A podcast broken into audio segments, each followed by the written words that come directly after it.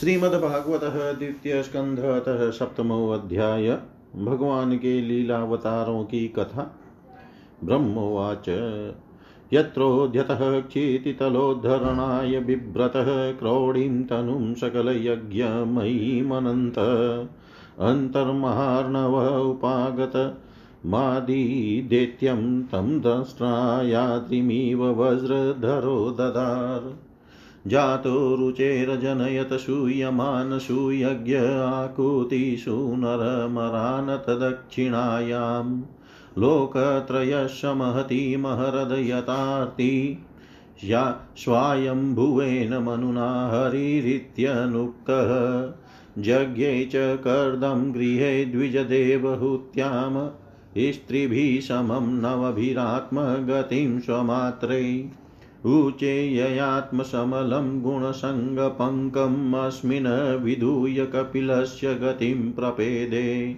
अत्रेरपत्यमभिकाङ्क्षत आह तुष्टो दत्तो मयाहमीति यद्भगवान् स दत्त यत्पादपङ्कजपरागपवित्रदेहा योगर्धिमा पुरुबहिं यदुहेहयाध्या तप्तं तपो विविधलोकशिश्रिक्षया मे आदोषणात् स्वतपसः सह चतुःशनोऽभूत् प्राकल्पसम्प्लवविनिष्टमिहात्मतत्त्वं सम्यक् जगादमुनयो यदचक्षतात्मन।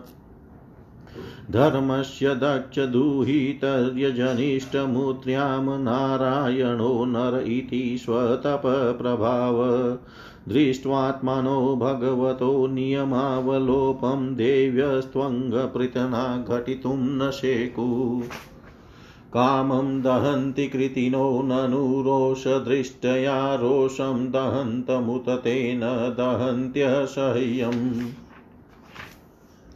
सोऽयं यदन्तरमलं प्रविशन्न बिभेति, कामः कथं न पुनरस्य मनश्रयेत विदशपत्न्ययुदितपत्रीभिरन्ति राज्ञो बालोऽपि शनुपगतस्तपसे वनानि तस्मादादध्रुवगतिं गृणते प्रसन्नो दिव्यः स्तुवन्ति मुनयो यदुपर्यधस्तात्।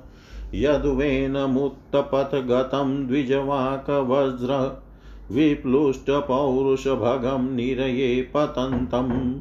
त्रातवार्थितो जगति पुत्रपदं च लेभे दुग्धा वसूनि वसुधा सकलानि येन नाभेरसा वृषभ आशसुदे विशुन्नु योर्वे चचार समदृग्जडयोगचर्यान् यत् पारमहंस्यमृषय पदमामनन्ति स्वस्थप्रशान्तकरणपरिमुक्तसङ्ग सत्रे ममाश भगवान् हयशिरसाथो साक्षात् स यज्ञपुरुषस्तपनीयवर्ण।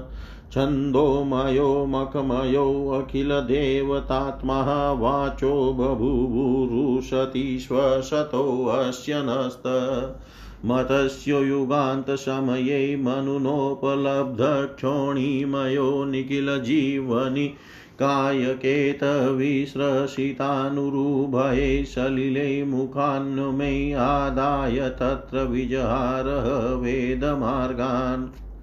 क्षीरो ददावमरदानवयुत्थपानामुन्मत्थन् ताममृत्तलब्धय आदिदेव।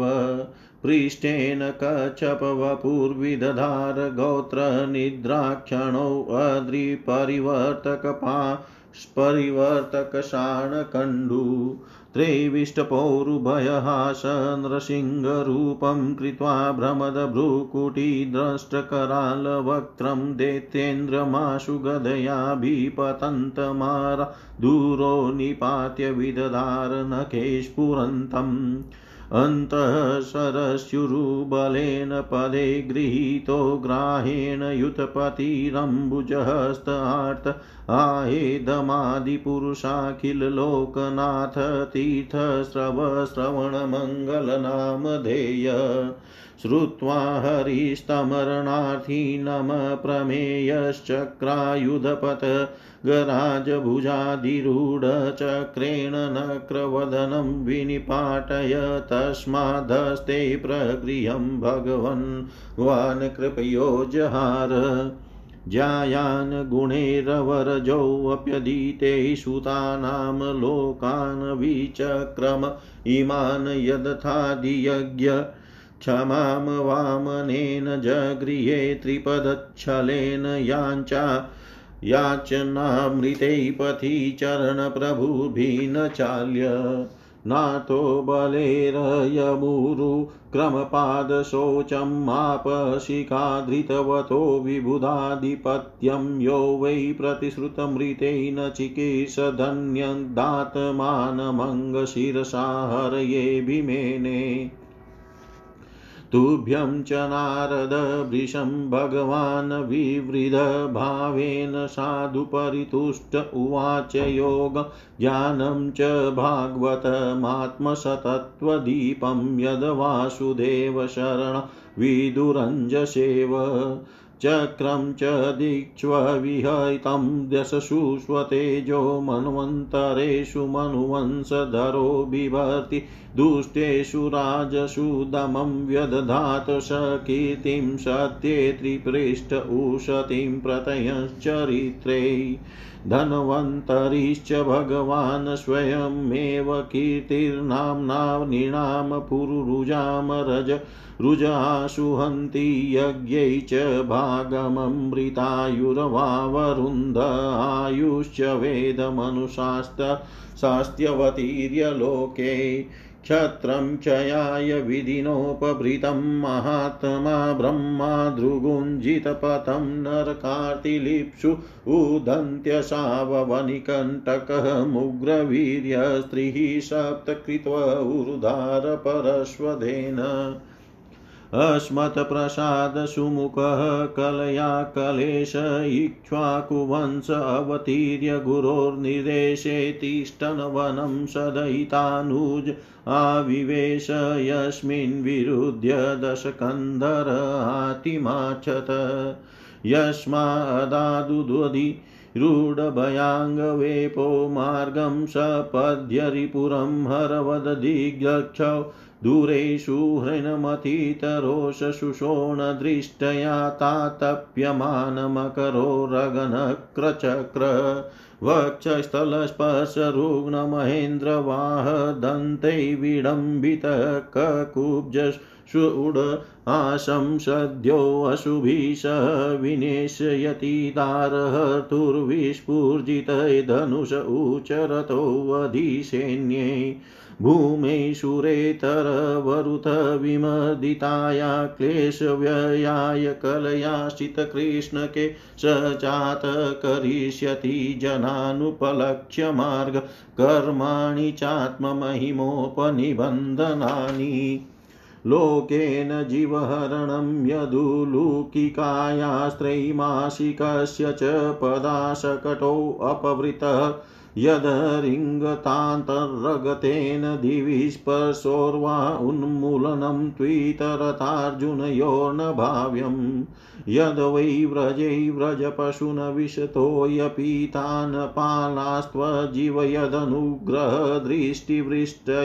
तान् पालास्त्वजीवयदनुग्रहदृष्टिवृष्टया तच्छुद्धये अतिविषवीर्यविलोलजीव मुचाटयिष्य दुरङ्गं विहरन् हृदिन्याम ततः कर्म दिव्यमिव यनीशिनिशयानं दावाग्निना शुचिवने परिदह्यमान्।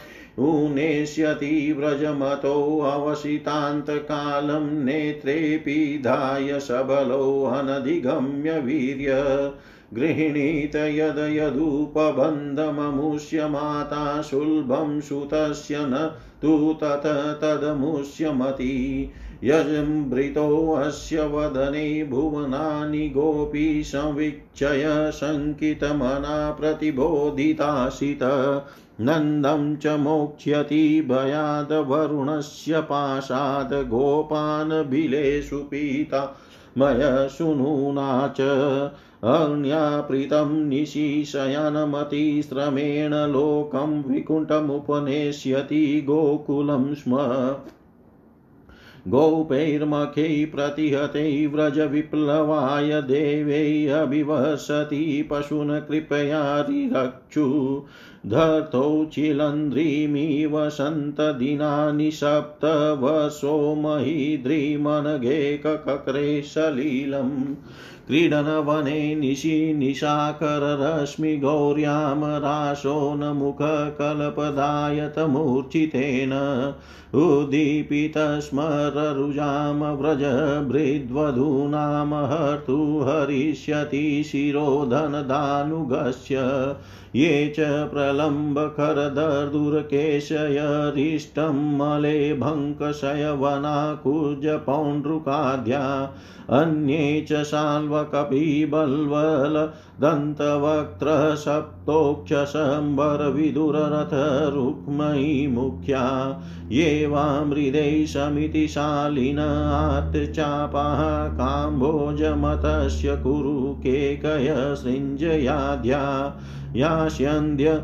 यास्यन्त्यः दर्शनमलबलपार्थभीमव्याजाहव्येन हरिणा निलयं तदीयं कालेन मीलितधियामवृषयनृणां स्तोकायुषां स्वनिगमनो बत दूरपार आविहितस्त्वनुयुगं स हि सत्यवत्यां वेदद्रुमं विटपशो विभजिष्यति स्म द्वेवद्विषां निगमवर्त्मनि निष्ठितानां पूर्भिर्मयेन विहिताभिरदृश्यतुर्भिः लोकान् घ्नितां मतिविमोहमतिप्रलोभं वेषं विधाय बहुभाष्यत औपधर्म्यम् यर्यालयेष्वपि न हरे कथाः स्युः पाखण्डिनो द्विजजना वृषलान्ध्रिदेवा स्वहा वषडिति स्म गिरो न यत्र शास्ता भविष्यति कले भगवान् युगान्ते सर्गे तपोऽहं ऋषयो नव ये प्रजेशास्ताने च धर्ममखमन्वमरावनीशा।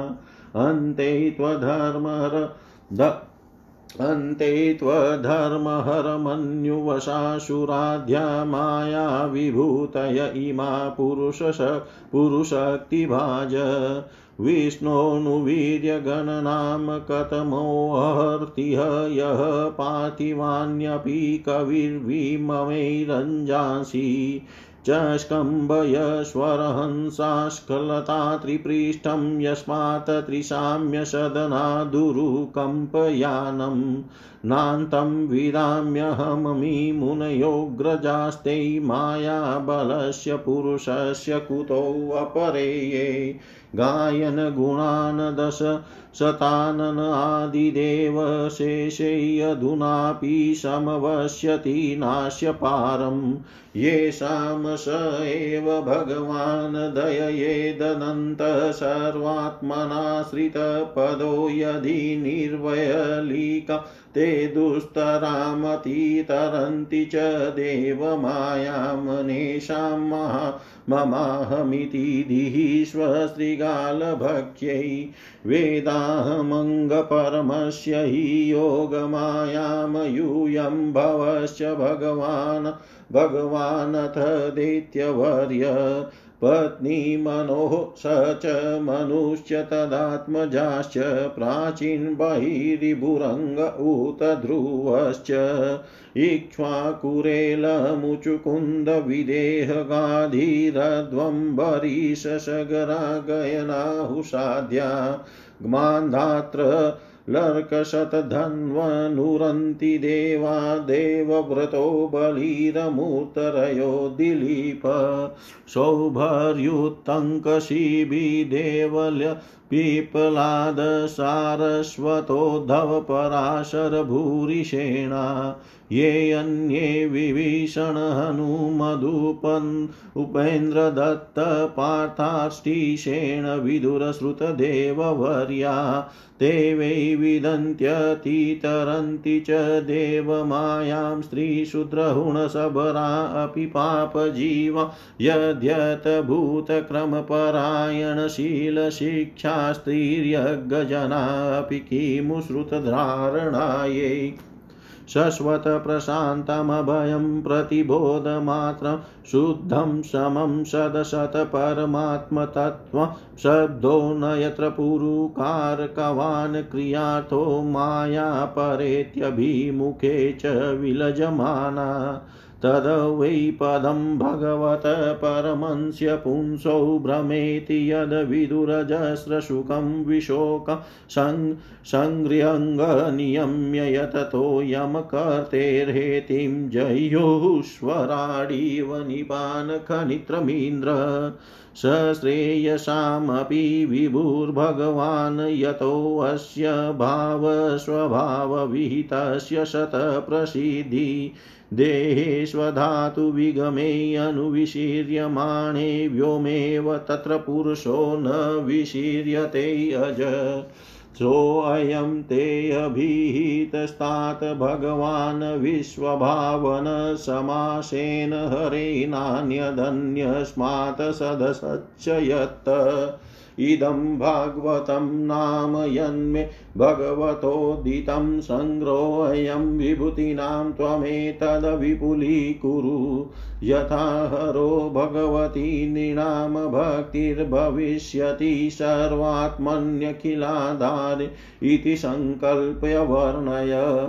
मायां वर्णयतोऽमुष्य ईश्वरस्यानुमोदत। शृण्वतः श्रद्धया नित्यं माययात्मा न मुह्यति शृण्वत श्रद्धया नित्यं मायात्मा न मुह्यति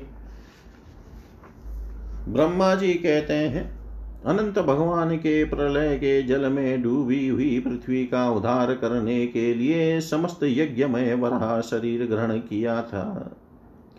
आदित्य हिरण्याक्ष जल के अंदर ही लड़ने के लिए उनके सामने आया। जैसे इंद्र ने अपने वज्र से पर्वतों के पंख काट डाले थे, वैसे ही वराह भगवान ने अपनी दाढ़ों से उसके टुकड़े टुकड़े कर दिए। फिर उन्हीं प्रभु ने रुचि नामक प्रजापति की पत्नी आकुति के गर्भ से सुयज्ञ के रूप में अवतार ग्रहण किया। उस अवतार में उन्होंने दक्षिणा नाम की पत्नी से सुयम नाम के देवताओं को उत्पन्न किया और तीनों लोकों के बड़े बड़े संकट हर लिए। इसी से स्वयं भू मनु ने उन्हें हरि के नाम से पुकारा। नारद, करदम प्रजापति के घर देवहूति के गर्भ से नौ बहनों के साथ भगवान ने कपिल के रूप में अवतार ग्रहण किया। उन्होंने अपनी माता को उस आत्मज्ञान का उपदेश किया, जिससे वे इसी जन्म में अपने हृदय के संपूर्ण मल तीनों गुणों की आसक्ति का सारा कीचड़ धोकर कपिल भगवान के वास्तविक स्वरूप को प्राप्त हो गई। महर्षि अत्रि भगवान को पुत्र रूप में प्राप्त करना चाहते थे। उन पर प्रसन्न होकर भगवान ने उनसे एक दिन कहा कि मैंने अपने आप को तुम्हें दे दिया। इसी से अवतार लेने पर भगवान का नाम दत्त दत्तात्रेय पड़ा उनके चरण कमलों के पराग से अपने शरीर को पवित्र करके राजा, यदु और सहस्रार्जुन आदि ने योग की, भोग की और मोक्ष दोनों ही सिद्धियाँ प्राप्त की। नारद, सृष्टि के प्रारंभ में मैंने विविध लोकों को रचने की इच्छा से तपस्या की। मेरे उस अखंड तप से प्रसन्न होकर उन्होंने तप अर्थ वाले सन नाम से युक्त होकर सनक सनंदन सनातन और सनत कुमार के रूप में अवतार ग्रहण किया। इस अवतार में उन्होंने प्रलय के कारण पहले कल्प के भूले हुए आत्मज्ञान का ऋषियों के प्रति यथावत उपदेश किया, जिससे उन लोगों ने तत्काल परम तत्व का अपने हृदय में साक्षात्कार कर लिया। धर्म की पत्नी दक्ष कन्या मूर्ति के गर्भ से वे नर नारायण के रूप में प्रकट हुए। उनकी तपस्या का प्रभाव उन्हीं के जैसा है। इंद्र की भेजी हुई काम की सेना अप्सराएँ उनके सामने जाते ही अपना स्वभाव खो बैठी। वे अपने हाव भाव से उन आत्मस्वरूप भगवान की तपस्या में विघ्न नहीं डाल सकी। नारद शंकर आदि महानुभाव अपनी रोष भरी दृष्टि से कामदेव को जला देते हैं। परंतु अपने आप को जलाने वाले असह्य क्रोध को वे नहीं जला पाते। वही क्रोध नर नारायण के निर्मल हृदय में प्रवेश करने के पहले ही डर के मारे काँप जाता है। फिर भला उनके हृदय में काम का प्रवेश तो हो ही कैसे सकता है? अपने पिता राजा उतानपाद के पास बैठे हुए पाँच वर्ष के बालक ध्रुव को उनकी सौतेली माता सुरुचि ने अपने वचन बाणों से भेद दिया था। इतनी छोटी अवस्था होने पर भी वे उस ग्लानी से तपस्या करने के लिए वन में चले गए। उनकी प्रार्थना से प्रसन्न होकर भगवान प्रकट हुए और उन्होंने ध्रुव को ध्रुव पद का वरदान दिया। आज भी ध्रुव के ऊपर नीचे प्रदक्षिणा करते हुए दिव्य महर्षि गण उनकी स्तुति करते रहते हैं। कुमार्गामी वेन का ऐश्वर्य और पौरुष ब्राह्मणों के हुंकार रूपी वज्र से जलकर भस्म हो गया। वह नरक में गिरने लगा। ऋषियों की प्रार्थना पर भगवान ने उसके शरीर मंथन से पृथु के रूप में अवतार धारण कर उसे नरकों से उबारा और उस पुत्र, इस प्रकार पुत्र शब्द को चरितार्थ किया। उसी अवतार में पृथ्वी को गाय बनाकर उन्होंने उससे जगत के लिए समस्त औषधियों का दोहन किया। राजा नाभि की पत्नी सुदेवी के गर्भ से भगवान ने ऋषभ देव के रूप में जन्म लिया। इस अवतार में समस्त आसक्तियों से रहित रहकर अपनी इंद्रियों और मन को अत्यंत शांत करके एवं अपने स्वरूप में स्थित होकर समदर्शी के रूप में उन्होंने जड़ों की भांति योगचर्या का आचरण किया। इस स्थिति को महर्षि लोग परमहंस पद अथवा अवधूत चर्या कहते हैं। इसके बाद स्वयं उन्हीं यज्ञ पुरुष ने मेरे यज्ञ में स्वर्ण के समान कांति वाले हय ग्रीव के रूप में अवतार ग्रहण किया। भगवान का वह विग्रह वेदमय, यज्ञमय और सर्वदेवमय है। उन्हीं की नासिका से श्वास के रूप में वेद वाणी प्रकट हुई। चाक्षुष मनवंत्र के अंत में भावी मनु सत्यव्रत ने मत्स्य रूप में भगवान को प्राप्त किया था। उस समय पृथ्वी रूप नौका के आश्रय होने के कारण वे ही समस्त जीवों के आश्रय बने। प्रलय के उस भयंकर जल में मेरे मुख से गिरे हुए वेदों को लेकर वे उसी में विहार करते रहे। जब मुख्य मुख्य देवता और दानव अमृत की प्राप्ति के लिए क्षीर सागर को मत रहे थे तब भगवान ने कच्छप के रूप में अपनी पीठ पर मंद्राचल धारण किया। उस समय पर्वत के घूमने के कारण उसकी रगड़ से उनकी पीठ की खुजलाहट थोड़ी मिट गई, जिससे वे कुछ क्षणों तक सुख की नींद सो सके। देवताओं का महान भय मिटाने के लिए उन्होंने नरसिंह का रूप धारण किया। फड़कती हुई भौवों और तीखी दाढ़ों से उनका मुख बड़ा भयावना लगता था। हिरण्य हिरण्यकशिपु उन्हें देखते ही हाथ में गदा लेकर उन पर टूट पड़ा। इस पर भगवान नरसिंह ने दूर से ही उसे पकड़कर अपनी जांगों पर डाल लिया और उसके छटपटाते रहने पर भी अपने नखों से उसका पेट फाड़ डाला। बड़े भारी सरोवर में महाबली ग्राह ने गजेंद्र का पैर पकड़ लिया। जब बहुत थक कर वह घबरा गया, तब उसने अपनी सूंड में कमल लेकर भगवान को पुकारा। हे आदि पुरुष, हे समस्त लोकों के स्वामी, हे श्रवण मात्र से कल्याण करने वाले, उसकी पुकार सुनकर अनंत शक्ति भगवान चक्रपाणी गरुड़ की पीठ पर चढ़कर वहाँ आए और अपने चक्र से उन्होंने ग्राह का मस्तक उखाड़ डाला। इस प्रकार कृपा पर वश भगवान ने अपने शरणागत गजेंद्र की सूंड पकड़कर उस विपत्ति से उसका उद्धार किया। भगवान वामन अदिति के पुत्रों में सबसे छोटे थे, परंतु गुणों की दृष्टि से वे सबसे बड़े थे, क्योंकि यज्ञ पुरुष भगवान ने इस अवतार में बलि के संकल्प छोड़ते ही संपूर्ण लोकों को अपने चरणों से ही नाप लिया था। वामन बनकर उन्होंने तीन पग पृथ्वी के बहाने बलि से सारी पृथ्वी ले तो ली। परंतु इससे यह बात सिद्ध कर दी कि सन मार्ग पर चलने वाले पुरुषों को याचना के सिवा और किसी उपाय से समर्थ पुरुष भी अपने स्थान से नहीं हटा सकते, ऐश्वर्य से च्युत नहीं कर सकते। दैत्यराज बलि ने अपने सिर पर स्वयं वामन भगवान का चरणामृत धारण किया था। ऐसी स्थिति में उन्हें जो देवताओं के राजा इंद्र की पदवी मिली, इसमें कोई बलि का पुरुषार्थ नहीं था। अपने गुरु शुक्राचार्य के मना करने पर भी वे अपनी प्रतिज्ञा के विपरीत कुछ भी करने को तैयार नहीं हुए। और तो क्या भगवान का तीसरा पग पूरा करने के लिए उनके चरणों में सिर रखकर उन्होंने अपने आप को भी समर्पित कर दिया।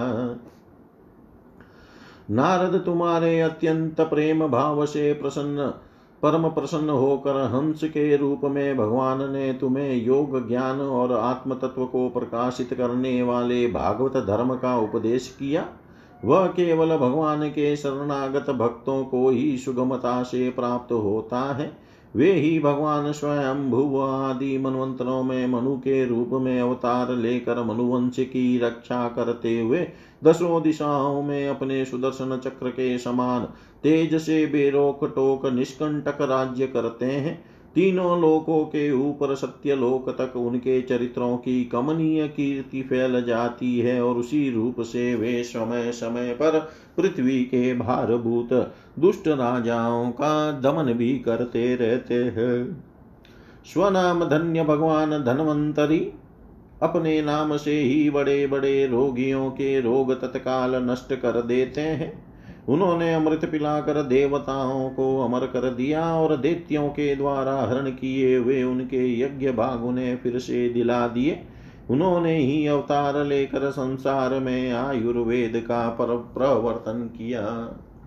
जब संसार में ब्राह्मण द्रोही आर्य मर्यादा का उल्लंघन करने वाले नारकीय क्षत्रिय अपने नाश के लिए ही देववश बढ़ जाते हैं और पृथ्वी के कांटे बन जाते हैं, तब भगवान महापराक्रमी परशुराम के रूप में अवतीर्ण होकर अपनी तीखी धार वाले परसे से इक्कीस बार उनका संहार करते हैं।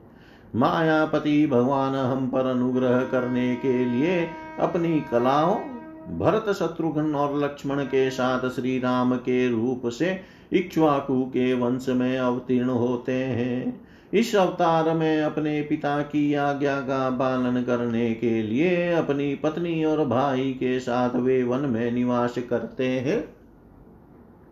उसी समय उनसे विरोध करके रावण उनके हाथों मरता है। त्रिपुर विमान को जलाने के लिए उद्यत शंकर के समान जिस समय भगवान राम शत्रु की नगरी लंका को भस्म करने के लिए समुद्र तट पर पहुँचते हैं उस समय सीता के वियोग के कारण बढ़ी हुई क्रोधाग्नि से उनकी आँखें इतनी लाल हो जाती है कि उनकी दृष्टि से ही समुद्र के मगर मच्छ सांप और ग्राह आदि जीव जलने लगते हैं और भय से थर थर कांपता हुआ समुद्र झटपट उन्हें मार्ग दे देता है। जब रावण की कठोर छाती से टकरा कर इंद्र के वाहन हेरावत के दांत चूर चूर होकर चारों ओर फैल गए थे, जिसे दिशाएँ सफ़ेद हो गई थी, तब दिग्विजयी रावण घमंड से फूल कर हंसने लगा था। वही रावण जब श्री रामचंद्र जी की पत्नी सीता जी को चुरा कर ले जाता है और लड़ाई के मैदान में उनसे लड़ने के लिए गर्व पूर्वक आता है। तब भगवान श्री राम की धनु, राम के धनुष की टंकार से ही उसका वह घमंड प्राणों के साथ तत्ण विलीन हो जाता है।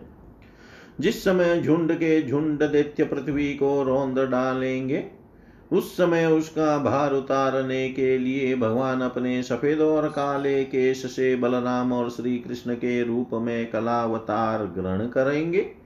वे अपनी महिमा को प्रकट करने वाले इतने अद्भुत चरित्र करेंगे कि संसार के मनुष्य उनकी लीलाओं का रहस्य बिल्कुल नहीं समझ सकेंगे। बचपन से ही पूतना के प्राण हर लेना, तीन महीने की अवस्था में पैर उछाल कर बड़ा भारी छकड़ा उलट देना और घुटनों के बल चल चलते आकाश को छूने वाले यमलार्जुन वृक्षों के बीच में जाकर उन्हें उखाड़ डालना, ये सब ऐसे कर्म हैं जिन्हें भगवान के शिवा और कोई नहीं कर सकता। जब काली नाग के विष से दूषित हुआ, यमुना जल पीकर बछड़े और गोप बालक मर जाएँगे। तब वे अपनी सुधामयी कृपा दृष्टि की वर्षा से उन्हें जीवित कर देंगे और यमुना जल को शुद्ध करने के लिए वे उसमें विहार करेंगे तथा विष की शक्ति से जीभ लपलपाते हुए कालिय नाग को वहाँ से निकाल देंगे। उसी दिन रात को जब सब लोग वहीं यमुना तट पर सो जाएँगे और दावाग्नि से आस पास का मून का वन चारों ओर से जलने लगेगा, तब बलराम जी के साथ वे प्राण संकट में पड़े हुए व्रजवासियों को उनकी आँखें बंद कराकर उस अग्नि से बचा लेंगे। उनकी यह लीला भी अलौकिक ही होगी। उनकी शक्ति वास्तव में अचिंत्य है। उनकी माता उन्हें बांधने के लिए जो जो रस्सी लाएगी, वही उनके उदर में पूरी नहीं पड़ेगी। दो अंगुल छोटी ही रह जाएगी। तथा जम्बाई लेते समय श्री कृष्ण के मुख में चौदह भुवन देख कर पहले तो यशोदा भयभीत हो जा। ये फिर परंतु फिर वे संभल जाएगी। वे नंद बाबा को अजगर के भय से और वरुण के पास से छुड़ाएँगे। मैं दानव का पुत्र व्योमासुर जब गोप बालों को पहाड़ की गुफाओं में बंद कर देगा तब वे उन्हें भी वहाँ से बचा लाएँगे। गोकुल के लोगों को जो दिन भर तो काम धंधों में व्याकुल रहते हैं और रात को अत्यंत थक कर सो जाते हैं, साधनाहीन होने पर भी वे अपने परम धाम में ले जाएँगे। निष्पाप नारद, जब श्री कृष्ण की सलाह से गोप लोग इंद्र का यज्ञ बंद कर देंगे, तब इंद्र व्रज भूमि का नाश करने के लिए चारों ओर से मुसलधार वर्षा करने लगेंगे। उससे उनकी तथा उनके पशुओं की रक्षा करने के लिए भगवान कृपा परवश हो, सात वर्ष की अवस्था में ही सात दिनों तक गोवर्धन पर्वत को एक ही हाथ से छत्र का पुष्प कुकुरमूते की तरह खेल खेल में ही धारण किए रहेंगे।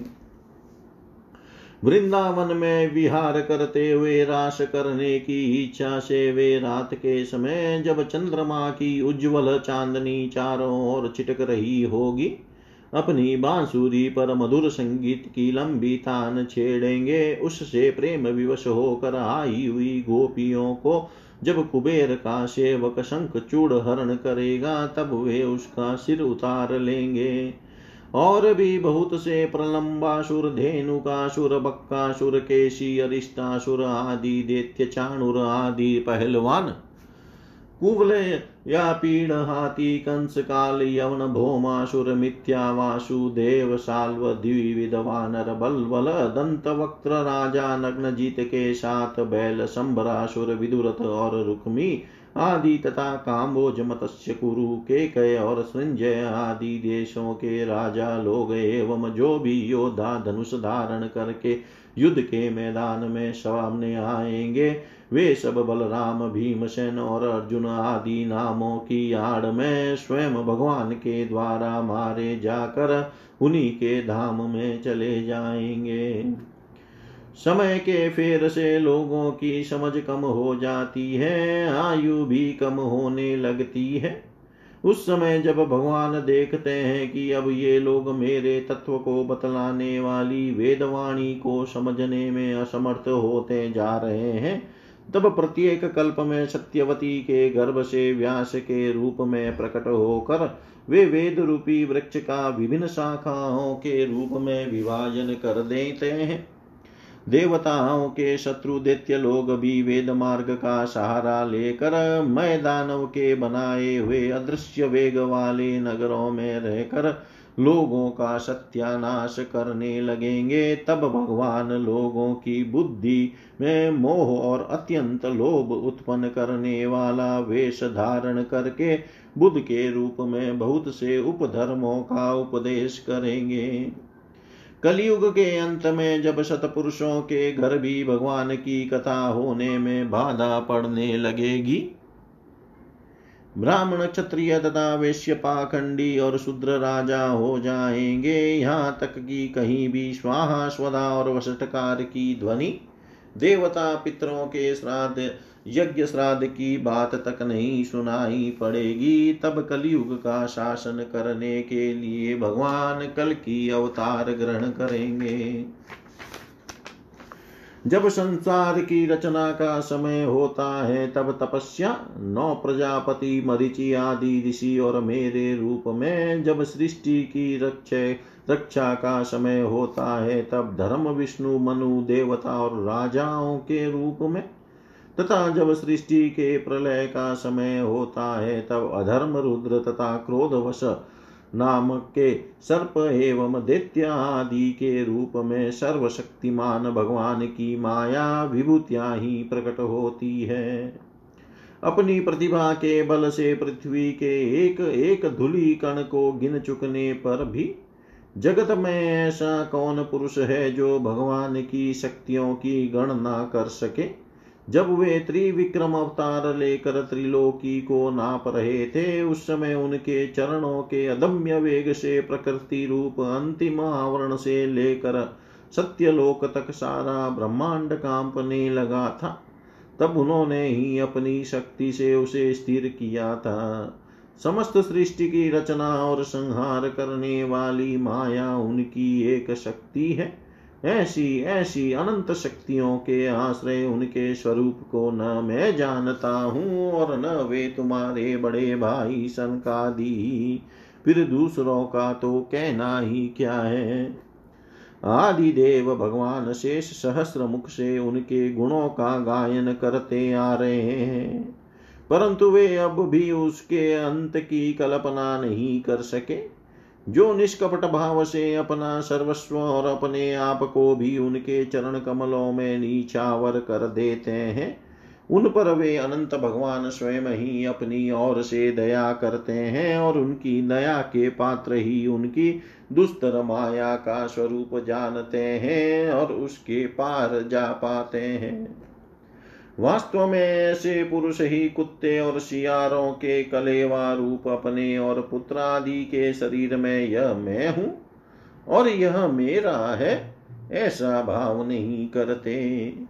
प्यारे नारद, परम पुरुष की उस योग माया को मैं जानता हूँ तथा तुम लोग, भगवान शंकर, दैत्य कुलभूषण प्रहलाद, शतरूपा मनु, मनुपुत्र, प्रियव्रत आदि प्राचीन बहिरिभु और ध्रुव भी जानते हैं। इनके सिवा इक्ष्वाकु, पुरुर्वा, मुचुकुंद, जनक, गादी रघु अम्बरीश सगर गय, याति आदि तथा मानधाता अलर्क शतधन्वा अनुरंति, देव, भीष्म, बलि अमूर्तरय दिलीप सौभरी उतंकसी भी, देवल, पिप्लाद, सारस्वत उद्धव पराशर भूरिषेण एवं विभीषण, हनुमान सुखदेव, अर्जुन आष्टिशेन विदुर और श्रुतदेव आदि महात्मा भी जानते हैं। जिन्हें भगवान के प्रेमी भक्तों का सा स्वभाव बनाने की शिक्षा मिली है, वे स्त्री, शूद्र, हुण, भिल और पाप के कारण पशु पक्षी आदि योनियों में रहने वाले भी भगवान की माया माया का रहस्य जान जाते हैं और इस संसार सागर से सदा के लिए पार हो जाते हैं। फिर जो लोग वैदिक सदाचार का पालन करते हैं, उनके संबंध में तो कहना ही क्या है? परमात्मा का वास्तविक स्वरूप एक रस शांत अभय एवं केवल ज्ञान स्वरूप है। न उसमें माया का मल है और न तो उसके द्वारा रची हुई विषमताएँ ही। वह सत और सत दोनों से परे है। किसी भी वेदिक या लौकिक शब्द की वहाँ तक पहुँच नहीं है। अनेक प्रकार के साधनों से संपन्न होने वाले कर्मों का फल भी वहाँ तक नहीं पहुँच सकता। और तो क्या स्वयं माया भी उसके सामने नहीं जा पाती? लज्जा कर भाग खड़ी होती है। परम पुरुष भगवान का वही परम पद है। महात्मा लोग उसी का शोक रहित अनंत आनंद स्वरूप ब्रह्म के रूप में साक्षात्कार करते हैं। संयमशील पुरुष उसी में अपने मन को समाहित करके स्थित हो जाते हैं। जैसे इंद्र स्वयं मेघ रूप से विद्यमान होने के कारण जल जल के लिए कुआँ खोदने की कुदाल नहीं रखते, वैसे ही वे भेद दूर करने वाले ज्ञान साधनों को भी छोड़ देते हैं। समस्त कर्मों के फल भी भगवान ही देते हैं, क्योंकि मनुष्य अपने स्वभाव के अनुसार जो शुभ कर्म करता है, वह सब उन्हीं की प्रेरणा से होता है। इस शरीर में रहने वाले पंचभूतों के अलग अलग हो जाने पर जब यह शरीर नष्ट हो जाता है, तब भी इसमें रहने वाला अजन्मा पुरुष आकाश के समान नष्ट नहीं होता। बेटा नारद, संकल्प से विश्व की रचना करने वाले षडैश्वर्य संपन्न श्री हरि का मैंने तुम्हारे सामने संक्षेप से वर्णन किया। जो कुछ कार्य कारण अथवा भाव अभाव है, वह सब भगवान से भिन्न नहीं है। फिर भी भगवान तो इससे पृथक भी है ही। भगवान ने मुझे जो उपदेश किया था, वह यही भागवत है। इसमें भगवान की विभूतियों का संक्षिप्त वर्णन है। तुम इसका विस्तार करो। जिस प्रकार सबके आश्रय और स्वर्व स्वरूप भगवान श्री हरि में लोगों की प्रेममयी भक्ति हो, ऐसा निश्चय करके इसका वर्णन करो। जो पुरुष भगवान की अचिंत्य शक्ति माया का वर्णन या दूसरे के द्वारा किए हुए वर्णन का अनुमोदन करते हैं अथवा श्रद्धा के साथ नित्य श्रवण करते हैं, उनका चित माया से कभी मोहित नहीं होता। इति श्रीमद्भागवते महापुराणे पारमंस्यां संहितायां द्वितीयस्कन्दे ब्रह्मनारदसंवादे सप्तमोऽध्याय सर्वं श्रीशां सदाशिवार्पणम् अस्तु। ॐ विष्णवे नम, ॐ विष्णवे नम, ॐ विष्णवे नमः।